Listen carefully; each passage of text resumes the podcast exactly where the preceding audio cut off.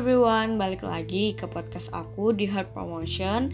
Kali ini aku akan menginformasikan ke kalian semua dan menjelaskan sedikit tentang istilah baru yang dikeluarkan oleh Menteri Kesehatan Republik Indonesia, Dr. Terawan Agus Putranto dalam penanganan kasus COVID-19. Penggantian istilah ini terdapat dalam keputusan Menteri Kesehatan Republik Indonesia nomor HK.01.07 garis miring Menkes garis miring 413 garis miring 2020 tentang pedoman pencegahan dan pengendalian coronavirus disease 2019 atau COVID-19 yang ditekankan pada tanggal 13 Juli 2020. Istilah dulunya orang dalam pemantauan atau ODP, pasien dalam pengawasan atau PDP, dan orang tanpa gejala atau OTG resmi dihapuskan dan diganti dengan kasus suspek, kasus kasus probable dan kasus konfirmasi. Selain itu, ada pula istilah baru lainnya yang berkaitan dengan penamaan orang yang terinfeksi virus corona di Indonesia, yaitu kontak erat, pelaku perjalanan, discarded, selesai isolasi, dan kematian. Yuk kita bahas apa itu kasus suspek.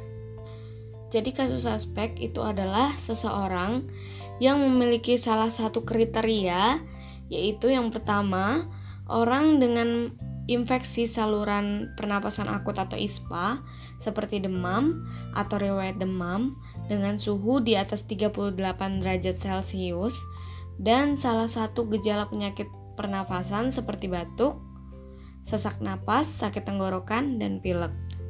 Dan pada 14 hari terakhir sebelum timbul gejala tersebut memiliki riwayat perjalanan atau tinggal di negara atau wilayah Indonesia yang melaporkan transmisi lokal.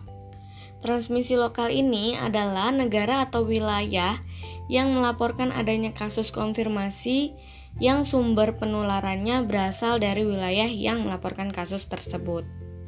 Yang kedua, orang dengan salah satu gejala atau tanda ISPA dan pada 14 hari terakhir sebelum timbul gejala tersebut memiliki riwayat kontak dengan kasus konfirmasi atau probable COVID-19.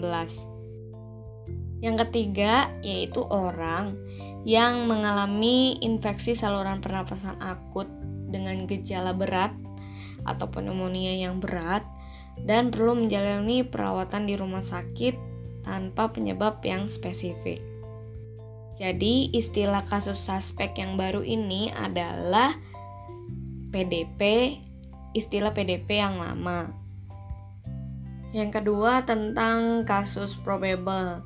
Di mana kasus probable ini adalah orang yang masih dalam kategori suspek dan memiliki gejala ISPA berat atau gagal nafas atau sampai meninggal dunia namun belum ada hasil pemeriksaan yang memastikan bahwa dirinya positif COVID-19. Yang ketiga itu kasus konfirmasi, di mana kasus konfirmasi ini adalah orang yang memang sudah dinyatakan positif terinfeksi COVID-19 berdasarkan hasil pemeriksaan laboratorium berupa RT-PCR. Kasus konfirmasi ini dibagi menjadi dua, yaitu kasus konfirmasi yang dengan gejala atau simptomatik dan yang kedua itu kasus konfirmasi tanpa gejala atau asimptomatik. Yang keempat yaitu kontak erat, di mana kontak erat ini adalah orang yang memiliki riwayat kontak dengan kasus probable atau kasus yang terkonfirmasi positif COVID-19. Di mana riwayat kontak yang dimaksud ini adalah yang pertama itu kontak tatap muka atau berdekatan dengan kasus probable atau kasus konfirmasi yang dalam radius 1 meter dan dalam jangka waktu 15 menit atau lebih. Kemudian bersentuhan fisik langsung dengan kasus probable atau kasus konfirmasi seperti bersalaman, berpegangan tangan, dan lain-lain. Kemudian orang yang memberikan perawatan langsung terhadap kasus probable atau kasus konfirmasi tanpa menggunakan APD yang sesuai standar. Kemudian yang terakhir itu situasi di mana yang mengindikasikan bahwa adanya kontak berdasarkan penilaian resiko lokal yang ditetapkan oleh tim penyelidik epidemiologi. Kontak erat ini juga pada kasus probable atau kasus konfirmasi yang bergejala atau simptomatik untuk menemukan kontak eratnya periode kontaknya dihitung dari dua hari sebelum kasusnya kasus timbul gejala dan hingga 14 hari setelah kasus timbul gejala. Kemudian pada kasus konfirmasi yang tidak bergejala atau asimptomatik untuk menemukan kontak eratnya, periode kontaknya dihitung dari dua hari sebelum dan 14 hari setelah tanggal pengambilan spesimen kasus konfirmasi. 5 pelaku perjalanan di mana setiap orang yang melakukan perjalanan dari wilayah dengan angka kasus COVID-19 yang tinggi baik di dalam maupun luar negeri dalam waktu 14 hari terakhir. Keenam, discarded. Istilah yang digunakan untuk menggambarkan seseorang dalam status suspek tetapi hasil pemeriksaan PCR-nya menunjukkan hasil negatif dan telah dilakukan sebanyak dua kali secara berturut-turut dengan jeda waktu dua hari dengan selang waktu lebih dari 24 jam.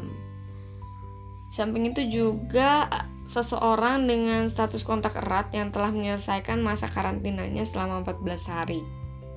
7 yaitu selesai isolasi di mana seseorang termasuk kategori selesai isolasi itu apabila memenuhi salah satu syarat yang pertama kasus konfirmasi tanpa gejala atau asimptomatik yang tidak dilakukan pemeriksaan ulang kembali uh, atau di follow up kembali melalui RT-PCR dengan tambahan 10 hari masa isolasi mandiri sejak pengambilan spesimen diagnosa konfirmasi. Yang kedua, kasus probable atau kasus konfirmasi dengan gejala atau simptomatik yang tidak dilakukan tes PCR tapi telah selesai menjalani masa isolasi mandiri selama 10 hari sejak hari pertama gejalanya muncul dan telah sembuh dari gejala tersebut dan ditambah minimal tiga hari setelah tidak lagi menimbulkan gejala demam dan gangguan pernapasan. Yang ketiga itu kasus probable atau kasus konfirmasi yang dengan gejala atau simptomatik yang mendapatkan hasil pemeriksaan follow up dari RT-PCR-nya satu kali negatif tapi harus ditambah minimal tiga hari setelah tidak lagi menimbulkan gejala demam, dan gangguan pernapasan. Yang terakhir adalah kematian. Jadi di mana kasus kematian akibat COVID-19 ini ya adalah kondisi ketika orang yang termasuk dalam kategori probable atau sudah dikonfirmasi COVID-19 itu meninggal dunia.